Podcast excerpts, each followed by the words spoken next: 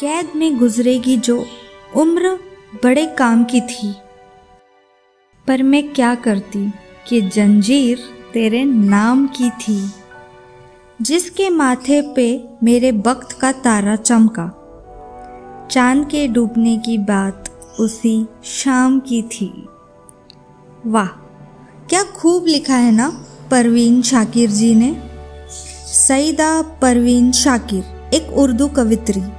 शिक्षक और पाकिस्तान के सरकार की सिविल सेवा में एक अधिकारी थी। हेलो, हाय ससुरकाल केम छो कसक्काए दोस्तों? मैं आपकी दोस्त, साथी, आपकी होस्ट, वंशिका, आपका शायरी सुकून डॉट कॉम के इस नायाब मंच पर दिल से स्वागत करती हूँ। आज मैं आपके लिए एक नायाब कवित्री की कुछ नायाब पेशकश लाई हूँ। क्या खूब लिखा है ना? उसके नाम की जंजीर में कैद है महबूबा, उम्र भर के लिए। जिस माथे पे महबूब की तकदीर का तारा चमका, बस चाँद के डूबने की बात उसी रात की थी, उसी शाम की थी। वाह! दोस्तों, मज़ा आ रहा है ना आपको? अरे, ये तो शुरुआत है। अभी आगे और भी है परवीन जी की शायरियाँ। चलिए, बढ़ते हैं दूसरी शायरी की ओर। गौर फरमाइएगा। बाद मुद्दत उसे देखा, लोगो। वो ज़रा भी नहीं बदला, लोगो।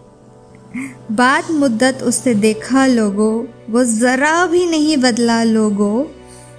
खुश न था मुझसे बिछड़कर वो भी। खुश न था, मुझसे बिछड़कर वो भी, उसके चेहरे पे लिखा था, लोगो। उफ, क्या बात। बिछड़े प्रेमी जब किसी दिन अचानक टकरा जाए, तब ये वाली फीलिंग है।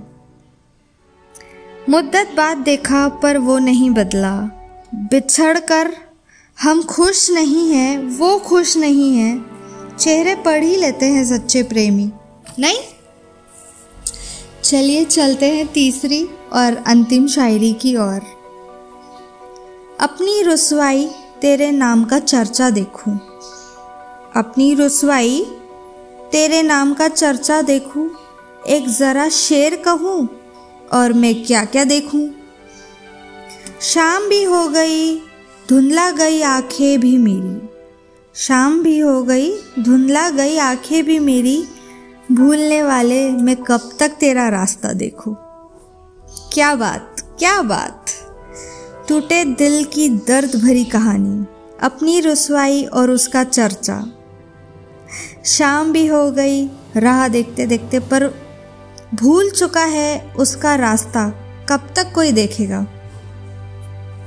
तो दोस्तों, कैसी लगी आपको यह आज की पेशकश? पसंद आई हो तो प्लीज़ कमेंट करके मुझे ज़रूर बताइए। मुझे आपके कमेंट्स का इंतज़ार रहता है। आपके सजेशंस भी हमारे लिए बहुत ज़रूरी है।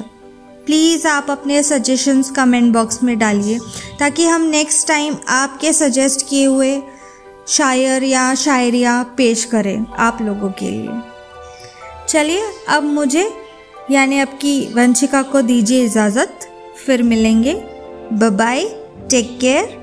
Alvida.